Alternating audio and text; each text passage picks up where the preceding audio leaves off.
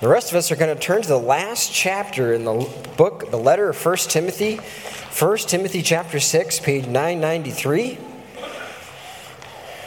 Grace, grace, marvelous grace.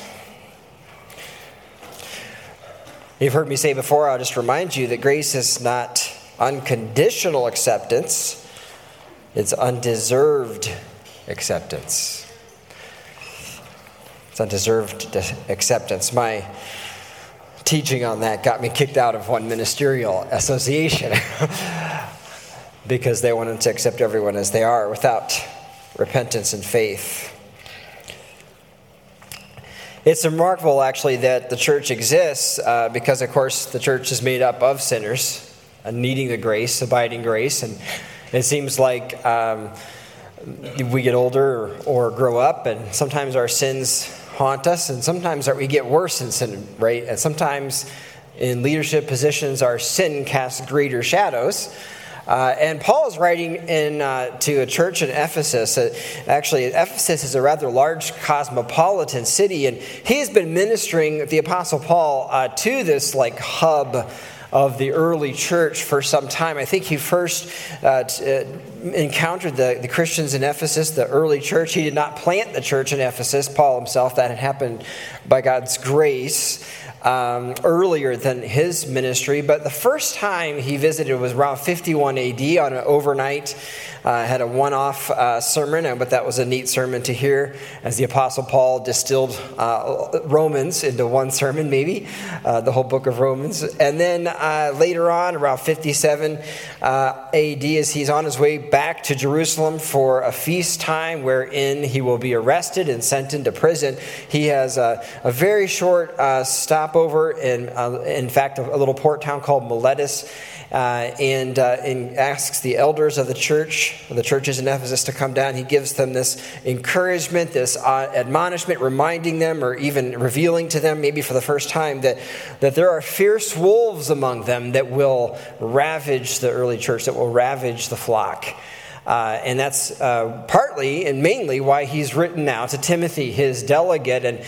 And Timothy seems like an amazing young man that the Lord has raised up and anointed for a certain ministry. It must have been very difficult to be in his shoes, to be called to exhort and even to rebuke and to cut off. Even men older than himself, mothers in the faith, fathers in the faith who were heading the wrong direction. And here he is. He's now being stiffened in his spine and encouraged by the Apostle Paul as Timothy is given these words about covetousness. At the very end of chapter 6, he's being called to cut off some false teaching and to correct some things. So I'm going to read all of chapter 6, 1 Timothy chapter 6, and then we're going to look at the first half. This is they got two sermons left on Timothy's letter. This is the second to last. So let's just ask God's grace and open our hearts, our minds, our ears. Here we go. 1 Timothy chapter 6, verse 1. Let all who are under a yoke as bondservants regard their own masters as worthy of all honor, so that the name of God and the teaching may not be reviled. Those who have believing masters must not be disrespectful on the ground that they are brothers. Rather, they must serve all the better, since those who benefit by their good service are believers and beloved. Teach and urge these things. If anyone teaches a different doctrine and does not agree with the sound words of our Lord Jesus Christ and the teaching that accords with godliness, he's puffed up with conceit and understands nothing. He has an unhealthy craving for controversy and for quarrels about words, which produce envy, dissension, slander, evil suspicions, and constant friction among people who are depraved in mind and deprived of the truth, imagining that godliness is a means of gain. But godliness with contentment is great gain, for we brought nothing into the world, and we cannot take anything out of the world. But if we have food and clothing, with these we will be content. But those who desire to be rich fall into temptation into a snare, into many senseless and harmful desires that plunge people into ruin and destruction. For the love of money is a root of all kinds of evils. It is through this craving that some have wandered away from the faith and pierced themselves with many pangs. But as for you, O man of God, flee these things. Pursue righteousness, godliness, faith, love, steadfastness, gentleness. Fight the good fight of the faith. Take hold of the eternal life to which you were called and about which you made the good confession in the presence of many witnesses. I charge you in the presence of God, who gives life to all things, and of Christ Jesus, who in his testimony before Pontius Pilate made the good confession, to keep the commandment unstained and free from reproach, until the appearing of our Lord Jesus Christ, which he will display at the proper time. He who is the blessed and only sovereign, the King of kings and Lord of lords, who alone has immortality, who dwells in unapproachable light, whom no one has ever seen or can see, to him be honor and eternal dominion. Amen. As for the rich in this present age, charge them not to be haughty, nor to set their hopes on the uncertainty of riches, but on God, who richly provides us with everything to enjoy. They are to do good, to be rich in good works, to be generous and ready to share, thus storing up treasures for themselves as a good foundation for the future, so that they may take hold of that which is truly life. O Timothy, guard the deposit entrusted to you. Avoid the irreverent babble and contradictions of what is falsely called knowledge, for by professing it, some have swerved from the faith. Grace be with you. Let's pray. Father, wow, your word is like a double-edged sword. Even in reading it just now, the conviction of your Spirit on my own heart, we do not want to serve ourselves and have selfish gain. We don't want to seek ourselves or our names or anything like that. We desire that you would get your way in our lives, because your way is always good and best. You are a better manager of our affairs than any one of us or all of us put together. We thank you for every good gift. You know, we have, some of us, been praying fervently for rain, and you have blessed us with a half inch or so last night. We honor you and thank you. Really, we depend on you for life. We really do, physically and definitely spiritually. We are so grateful that you have opened the eyes of many of us to see the grace that surpasses understanding, this amazing thing that has happened in the cross. Grant to us now a fresh appreciation and application of this grace in our lives and how we manage our own hearts with regard to what we aspire and desire, and that we might have, like what Paul says here to Timothy, his protege, godliness with contentment.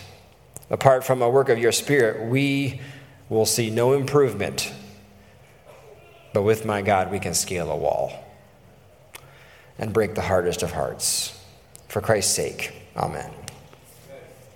Godliness with contentment is great gain. Verse 6, that's the concept, I guess the key concept I want to sort of sit on for a while this morning, talking about godliness with contentment is great gain. Godliness with contentment is great gain.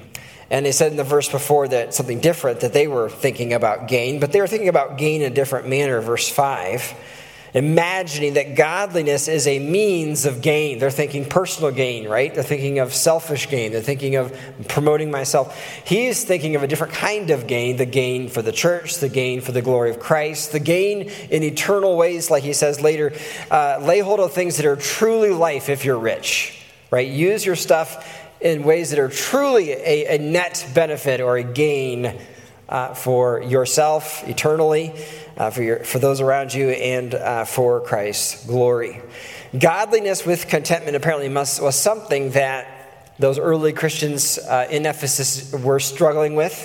I'm sure we can't relate, right? No, we can relate to needing godliness and needing contentment, and to combine those two things and what in the world that might mean. It's kind of interesting as we think about money, and there's that, you know, it's the American idea is not a new idea, this suspicion that most of our problems would be solved with enough cash, right? If we just had a little bit more, we would have most of our problems could be addressed. And the thing of it is our hearts are twisted, and I once sat through a lecture by Dr. Victor Klar, I think it was, and it was called Envy and Its Discontents was the title of his lecture, which immediately snagged me in one of those, you know, things that pastors go to. And he brought up this one point I thought was kind of interesting, that during the Cultural Revolution that occurred in China in the last half, about a couple generations ago in the early, mid-1900s, that in the name of fairness, when they reallocated the farms to the various peoples, and some people were frustrated because they got a farm that didn't have fruit trees. And so the communists had a very simple solution. They just cut down all the fruit trees and therefore enforced equality amongst the people. Brilliant, right? Not so brilliant, right? Not so brilliant. The bottom line, and we could say, oh, those people over there out to lunch, is not discontent deeply embedded in the human condition. And we will go sometimes to great lengths to embarrass or to deplatform or to whatever those that we are envious and coveting the stuff that they have. We have a root disease in our hearts that we're talking about this morning, and that is discontent. The reason that these false teachers, and it seems to me that there's always a fresh crop of weeds. Amen? There's always a fresh crop of weeds in your garden, and there's always a fresh crop of false teachers in the church. We'll never be done. We'll never reach that age until Christ returns where we don't need to apply 1 Timothy and chapter 6 as well. It just keeps coming back up. And you might be frustrated, like, what's the point? Just barge off, they abandon the church. If she's always going to have false teachers, always people who are sort of sabotaging, what's the point? No, the point is you have to press close to Christ. He alone and his word alone is your only salvation and safety. Discontent with one's circumstances. I want to look at three things that they were discontented about. It seems that they were discontented about their significance, discontented about their station in life, and discontented about their stuff. Significance, station, and stuff. If you didn't figure it out, that's an outline with three S's. Discontented with station, with significance, with station and stuff.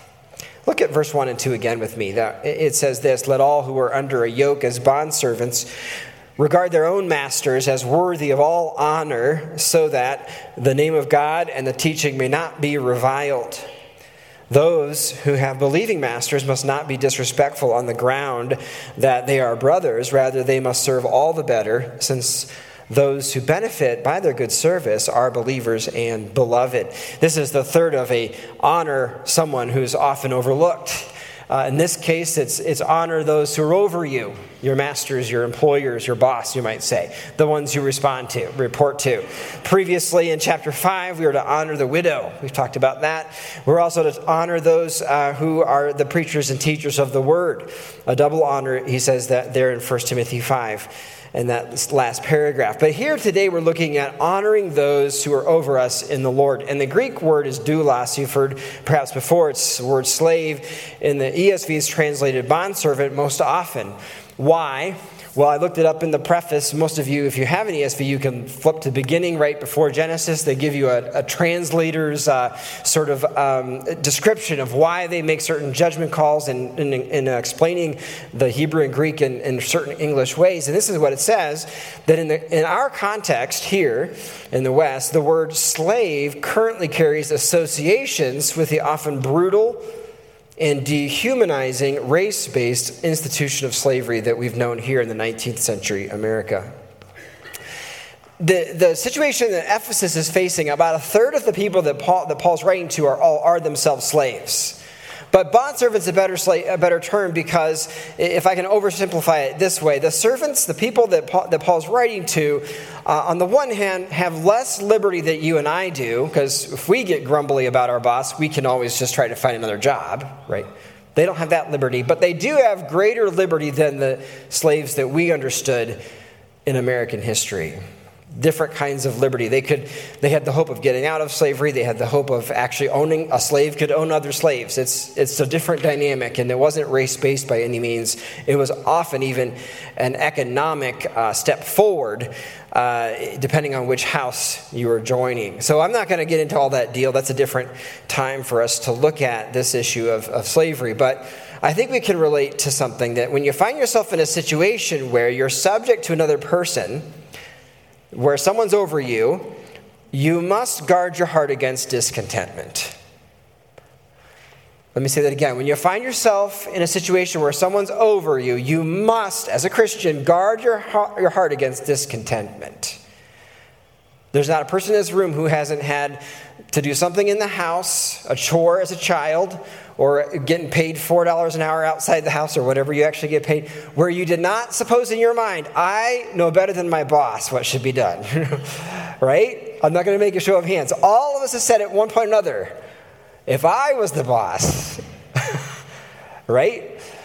Maybe there's some truth to that. Maybe you are wiser. Maybe you're being groomed and prepared to be the boss, to do the next thing. Perhaps, but don't be discontented where God has placed you. Even should it be in this difficult position of being a bondservant, and even if there's the really difficult condition of being in a bondservant with a master whose system and structure and maybe enterprise is something you're not necessarily thrilled to be part of. There's no place in the Christian employee's life for subtle insubordination toward our employers. To those, there's no way of being, it's not right to be sort of cleverly concealing our contempt for them and mocking them with our humor and that sort of thing.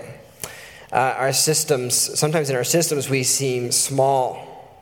But we don't have to change to be a difference maker. Here it says it in 1 Timothy 6, just 2 or 3 pages back. In Titus chapter 2, another delegate at the same time period Paul's writing to Titus, who was like Timothy, sent to a difficult situation that needed elders and needed things reset. In Titus 2, verses 9 and 10, it describes the same sort of situations, bondservants and masters, this way. Bondservants, writes Paul to Titus, are to be submissive to their own masters in everything. They are to be well-pleasing, not argumentative, not pilfering, but showing all good faith, so that in everything they may adorn the doctrine of God our Savior. I love that they may adorn, clothe, decorate the doctrine of God our Savior. What he's really revealing that in Christ now, everything that you do, how you work, why you work, the motivations, the heart attitude, the body language with which you work, are decorating, are saying something about how you know Christ and how it is to be transformed by Christ. I remember I read about an employer who put it this way, he's so heavenly minded, he's no earthly good. Of those Christians. You ever heard that? He's so heavenly minded, he's no earthly good. On all his breaks, he's reading the Bible or talking about Jesus, and then not only on the breaks, for some reason they spill in, and he never shows up on time to the machine. It's just like always Jesus, Jesus, Jesus, he never gets his job done. That doesn't honor God. There's a place for sharing the gospel and a time, and you shouldn't be doing it on your employer's dime unless you work for Jesus. That's what pastors do. It's always appropriate to share the gospel. You just got to find the right place and time, if you understand what I'm saying. And everything that they may adorn the doctrine of God our Savior. And it's not just work that's, you get paid for. I mean, every year around Mother's Day comes out the stat, like the most valuable employees on the planet are mothers, right? They save oodles and oodles of money. They never stop working because all of our work is not always, remunerated. We all have work, but how do you work? Do you work with a grumbly spirit, or are you adorning the gospel, the gospel of Christ, and how you work in the home, in the garden, at your workplace, in the secular world, whatever? How are you putting clothing or covering on Christ? what kind of attitude or work ethic. Now I'm going to turn to this little book. I shared it with one of my brothers who's an entrepreneur in our church and the other day, and just we had a great chuckle about it because Spurgeon has such a poetic way, and he's talking about work, he's talking about laboring, and it's I'm going to read on page 6. I'm telling you that because there might be a copy of this here thing in our church library. This is my copy. You can't have it, but there are a few books I don't share because I mark them up so thoroughly. If you can see with the camera, you'll see I have a lot of quotes. Here at page 6, I love this description. It's so vivid. When I'm set to work with some men, I'd soon as drive a team of snails or go out rabbit hunting with a dead ferret. Why, you just might as soon get blood out of a fence post or juice from a cork than work out of some of them, yet they're always talking about their rights. Is the human condition any changed? He's writing in the mid to late 1800s. This is Spurgeon's practical wisdom, or plain advice for plain people. To go on, I just get a chuckle out of this. I would as soon drop my halfpenny down a well as pay some people for pretending to work, who only fidget you and make your flesh to crawl to see them all day creeping over a cabbage leaf. Anyone here ever worked with someone who seemed to be creeping over a cabbage leaf? You're chuckling because you can relate. Maybe there's suddenly an image of a person's face. I don't know. May it never be that if, as a Christian, that someone would look upon you and say, look at the pace he's going at. She's going out, creeping over a cabbage leaf. No. In Christ, he has shown great grace to us, and that means that ought to modify or at least redeem the pace at which a Christian works, the sort of the heart posture at which we work as a Christian, and the pleasure of Christ is now our goal. We're seeking to promote the gospel and how we work. Wouldn't it be wonderful if, as we are working, the employers would say, man, oh man, whatever has gripped a Christian, they're such dependable, hard workers, we need to find some more Christians in our workplace. That would be the thing. That would mean that we would understand what it is to be gripped by the grace of Christ. Titus chapter 2 says, you do all these so that in everything they may adorn the doctrine of God our Savior. In our own passage, chapter 6, verse 1, we're doing this way, we're working this way so that the name of God and the teaching may not be reviled. May not be reviled. Earlier, Paul had written to the church in Ephesus on page 979 there in the Bible. It's just a few pages back in yours. Ephesians is the letter he wrote only a half dozen or so years, 4 or 5, 6, something like that. He wrote, and apparently they really were struggling with this area of work as unto Christ, because he brings it up now here, and also previously he needed to repeat himself. So this is right before that marvelous description of the armor of God. He's talking to bondservants, those who are working, and how they ought to work in this way. Ephesians 6 verse 5, bondservants, obey your earthly masters with fear and trembling, with a sincere heart as you would Christ, not by the way of eye service. You know what he's talking about, those who suddenly pick up the pace when the boss is noticing or working, but is as slow as a team of snails when the boss ain't around. That's what he's talking about. Eye service, or as people pleasers. But you should work as bond servants of Christ, doing the will of God from the heart, rendering service with a good will as to the Lord, not to man. Knowing that whatever good anyone does, this he will receive back from the Lord, whether he is a bondservant or is free. I love the hope that sentence means. You know what that means when it says, knowing that he will receive back from the Lord, whether he's a bondservant or is free. That means Jesus is always paying attention. And how you do the dishes if mom and dad aren't around, it doesn't matter in a way. Christ is noticing, and maybe your dad will never appreciate you, your mom will never notice how well you did. Jesus will. Isn't that wonderful? That means you don't have to labor under that constant waiting for, approval. That is irrelevant. Your approval comes through Christ, right? And it says here that you will receive back from the Lord, whether you're a bondservant or slave or free. Wonderful. The situation of your work in this system, we'll call it, is irrelevant. Not in the scheme in which God sends things. In the providence of God, you are who you are. You are where you are. The bottom line is none of us own Amazon.com in this room. We just aren't called to that, right? I like what Spurgeon says later. He says, the small stove only, here's the blessing of having a small stove, you only need a little bit of wood to heat it. You don't need a whole forest, right? You only need a little bit. And there's a blessing in being a little person with little responsibilities. And if you're aspiring for more, just be careful and seek the Lord in all these things. Leadership in the First Timothy, he lays out who is called. It's to be in the role of elder, and it's very clearly those. It's character, not position. It's not significance or station or stuff that is driving those who are to lead and teach. And that's part of the problem is you have these false teachers who are not only discontented with their significance, they're clearly discontented with their particular station in the church. Look at verse 2 and 3. It says this, teach and urge these things. If anyone teaches a different doctrine and does not agree with the sound words of our Lord Jesus Christ, the teaching that accords with godliness, he's puffed up with conceit and understands nothing. Why are these? It's clearly he's wrapping his whole letter because in chapter 1, verse 3, the same word, it's an unusual word. I think it might only be used twice in the Bible, here at the beginning of 1 Timothy and then second at the end of 1 Timothy. A different doctrine, verse 3 of chapter 1, as I urged you when I was going to Macedonia, Timothy, remain at Ephesus so that you may charge certain persons not to teach any different doctrine.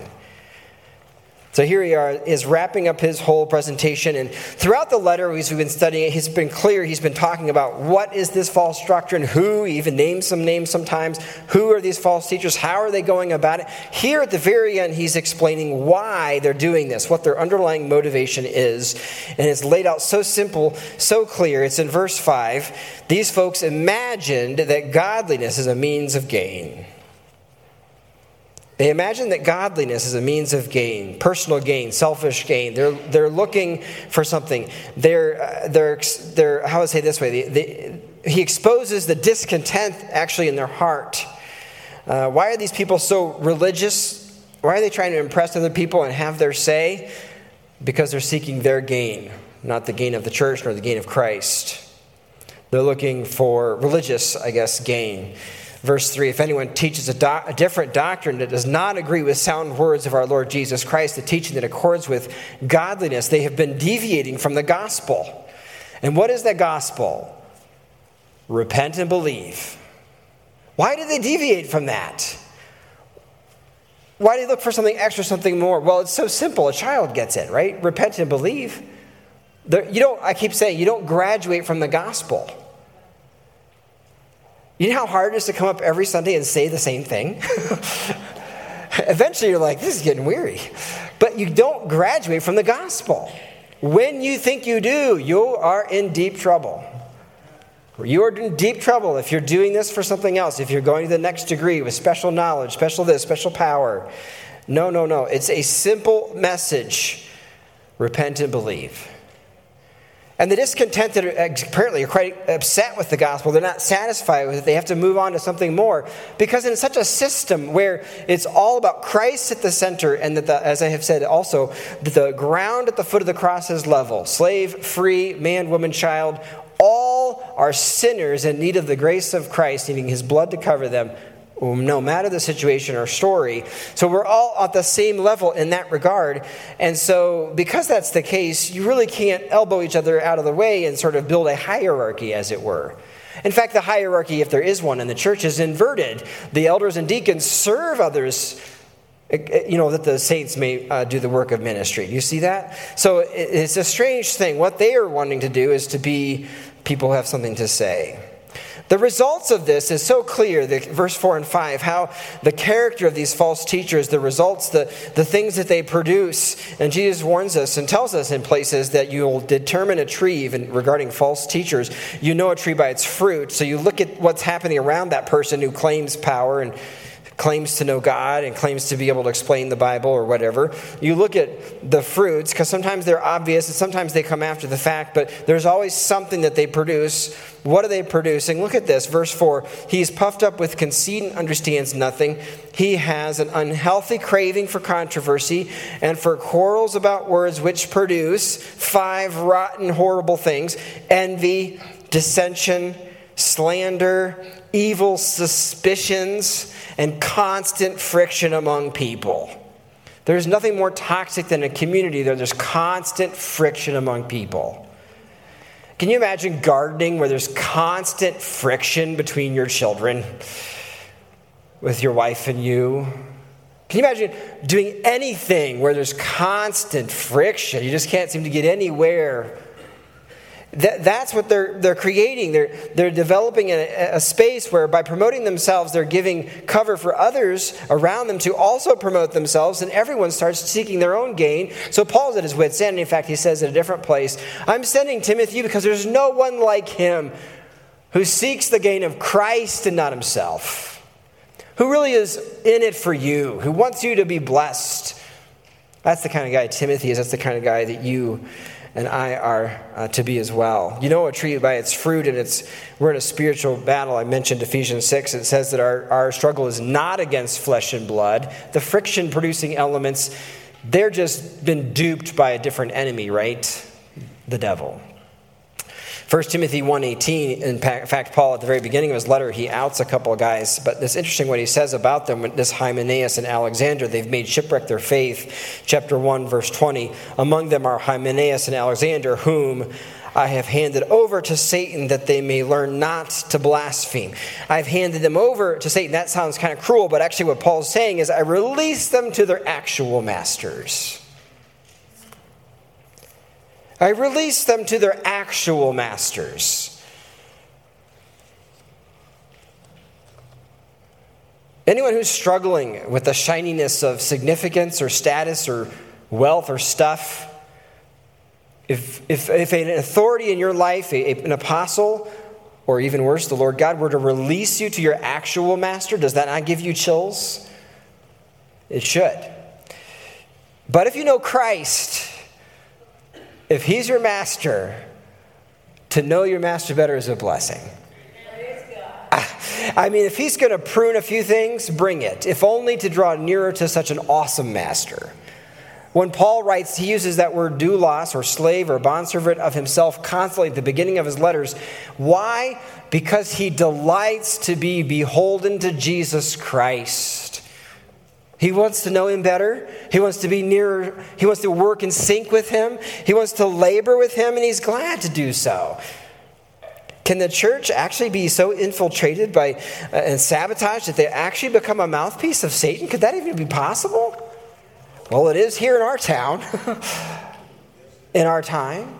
How is that possible? I would have said 30 years ago, I can't imagine that day would be where it wasn't just an intramural discussion, but actually in the name of Christ, people would be promoting Romans 1, what he warned against when the wrath of God would come. How could that be? Verse 5 says, how do they have such room for their ministries, such room for their households to be twisted and corrupted? It's in this manner. They're pandering to those who are depraved in mind, deprived of the truth, who like them imagine that godliness is a means of gain. Depraved in mind, deprived of truth. They've rejected God. They've rejected the truth. They put themselves in the place of God. They think God's just their lackey, and everything he does is sprinkle holy water or blessings upon them, pursuing themselves, so only they may gain. And so they've become futile in their thinking, displacing God or Christ at the center. And it says in Romans 1 that their foolish hearts are now darkened. And we are living in that time, aren't we? And it all at the root is discontent.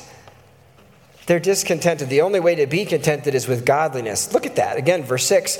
But godliness with contentment is great gain. The key bit about contentment is this: that Christ might get his way, that the glory of God might surpass your pleasures, your whatever, your situation. When you are really desiring that God be glorified, you have this incredible blessing. You suddenly get not only godliness, but contentment with it. because Christ will be glorified. Even in the setbacks in the church and our society, we know that one day he will come back. The one in unapproachable light is described there, and I'll talk about this next week. He's going to come back, and every knee will bow. He will win. Now, that I know means we have actual losses, actual setbacks, hurts that are hard to swallow, especially when it's a loved one who's departed from the way of God, the way of Christ. But we pray that they would be restored unto him as we desire to follow quickly or soon after the heels of Christ. Godliness with contentment is great gain. I like the New American Standard Version. It rarely adds extra words in its translation to the Greek, but this time it does, and I think to good effect. It says this in verse 6. Its translation is, but godliness actually is a means of great gain when accompanied by contentment. What does that mean? It means that godliness is not some back door to getting gain, to getting rich. And now he brings up the wealth thing. Because we all believe at a deep level as human beings, like George Bernard Shaw said, that it's the lack of money that is the root of all evil. He didn't know his Bible. Or maybe he knew it enough to play off of it and just to be that deceived, I suppose.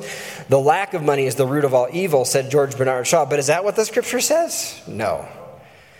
No, it does not say that. Let's look at it carefully so that you don't miss this. Godliness with contentment is great gain. Verse 7 now. For we brought nothing into the world, and we cannot take anything out of the world. But if we have food and clothing, or the Greek is food and covering, with these we will be content. But those who desire to be rich fall into temptation, into a snare, into many senseless and harmful desires that plunge people into ruin and destruction. For the love of money is a root of all kinds of evil. It is through this craving that some have wandered away from the faith and pierced themselves with many pangs. Pierced themselves. That reminds you, the pierce is a rather vivid, they've impaled themselves on these ideas, these things. Matthew in chapter 13 records what Jesus said about these piercings with wealth. Matthew 13:22. Here it is. He's talking about the four soils, and one of the soils is the good seed. God's word was sown amongst the weeds, amongst the thorns. And it says he says this is what that means. As for what the word of God that was sown among thorns, this is the person who hears God's word, but the cares of the world and the deceitfulness of riches choke the word, and it proves unfruitful. Haven't you seen so many of the weeds are piercing weeds? They have thorns and abrasive leaves, and they push out the good, gentle, wonderful, delicious things that we call vegetables, right? They're piercing, they're pushing, they're driving it out. And it's saying that if you have a love for money, if that's really what you're out after, gain, you are bringing something into your life that will ruin you. Henry Fielding put it this way, make money your God and it will plague you like the devil. Make money your God, it will plague you like the devil. St. Augustine said almost 1,800 years ago, if you are the master of money, you can do good with it, but if you are the slave of money, it will do evil with you. It will do evil with you. I have just enough time to read a quote from Charles Spurgeon. Do you want to read another funny one? I like Charles Spurgeon. He's a sharp-witted guy. All right, you're at my mercy. Here we go, page 30. I'm glad you're laughing. You're either laughing at my expense or because you want to hear it as well. Here we go. We expect more fruit from an apple tree than from a thorn. We have rights to do so.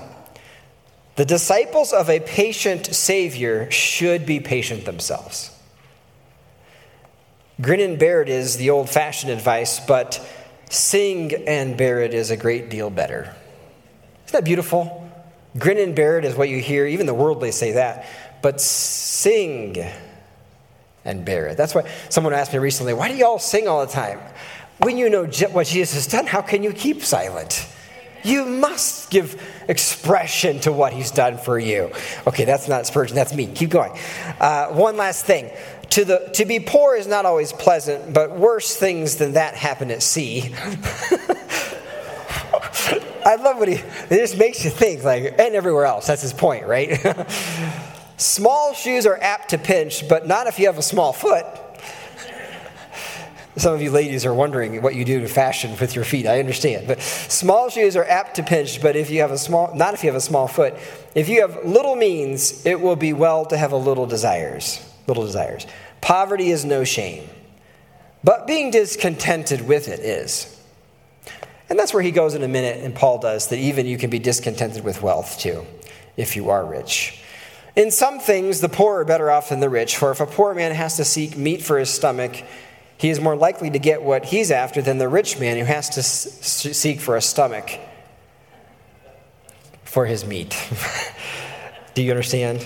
It's not how much we have, but how much we enjoy that makes happiness.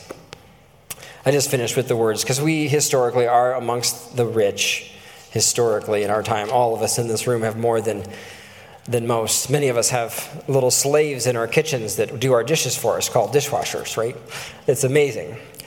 As for the rich in this present age, charge them not to be haughty, nor to set their hopes on the uncertainty of riches, but on God, who richly provides us with everything to enjoy.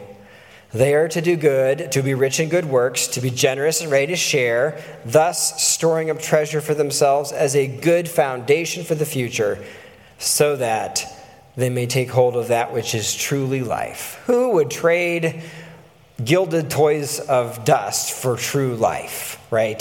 John 17:3, Jesus said, "This is life, to know me, the one that God sent." He is the God. He's unapproachable light. Whatever shiny thing captures your attention, I guarantee you this, it will be not impressive when Jesus comes on the scene. When he comes, it scales everything differently, because he is the one who dwells in unapproachable light, who is himself radiant, who is life. He said, "Do not lay up for yourselves treasures on earth where moth and rust destroy, where thieves break in and steal, but lay up for yourselves treasures in heaven, where neither moth nor rust destroy, where thieves do not break in and steal, for where your treasure is, there your heart will be also." Where your treasure is, there your heart will be also. Father in heaven, we thank you for Jesus, who brings such clarity to us. And we thank you, God, that you don't have to change our circumstances for us to matter. But whatever next task that everyone in the sound of my voice has, heating food in a microwave, washing a plate, driving a load to the Virginias or something, I have no idea. Whatever tasks we have, when we do them unto Christ, you see and you count and you notice. Grant that our attitudes and our labor might so befit what is someone who's captured by the grace of Christ, that others would say, "If that's what it means to be a Christian, I'm in. Let's go." Would you bless our witness? I pray for a week from today that you give us grace in proclaiming the good news of Jesus, and as there will be those who will be hearing, and some of them overhearing from their porches nearby or as they walk their dogs during the service, that you, oh God, would arrange providential meetings, divine appointments, that perhaps one or many will accidentally hear about Jesus, who is the hope of eternal life, who alone covers all sins. Oh, that grace may abound in our time, in our generation, and that we may be able to join the saints who've gone before and those who will come after and say, "God is good." In Christ's name, amen.